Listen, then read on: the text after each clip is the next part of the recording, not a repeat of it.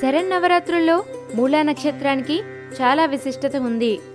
జగన్మాత చదువుల తల్లి సరస్వతి రూపంలో దర్శనమిచ్చే రోజు.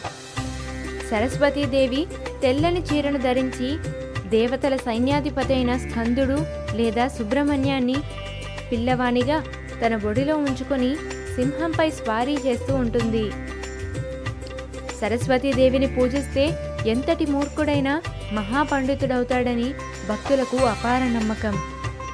విద్య జ్ఞానం మోక్షం శ్రేయస్సు మనశ్శాంతి పొందేందుకు భక్తులు అమ్మవారిని ఆరాధిస్తారు. సరస్వతి మాతను ఆరాధించడం ద్వారా భక్తులకు కార్తికేయుని ఆశీర్వాదం కూడా లభిస్తుంది. ఈ అమ్మవారి ప్రసన్నం వల్ల విద్యార్థులకు చక్కని బుద్ధి వికాసం కలిగి ఉన్నతంగా ఎదుగుతారు. అందుకే ఈరోజు పిల్లలకు అక్షరాభ్యాసాలు ఎక్కువగా నిర్వహిస్తారు. బ్రహ్మ చైతన్య స్వరూపినిగా సరస్వతిని పురాణాలు అభివర్ణించాయి. శ్వేతపద్మాన్ని ఆసనంగా అధిష్ఠించి వీణ దండ కమండలం అక్షమాల ధరించి అభయముద్రతో భక్తుల అజ్ఞాన తిమిరాలను దూరం చేస్తుంది. త్రిశక్తి రూపాల్లో సరస్వతి మూడో శక్తి రూపం. సంగీత సాహిత్యాలకు అధిష్టాన దేవత.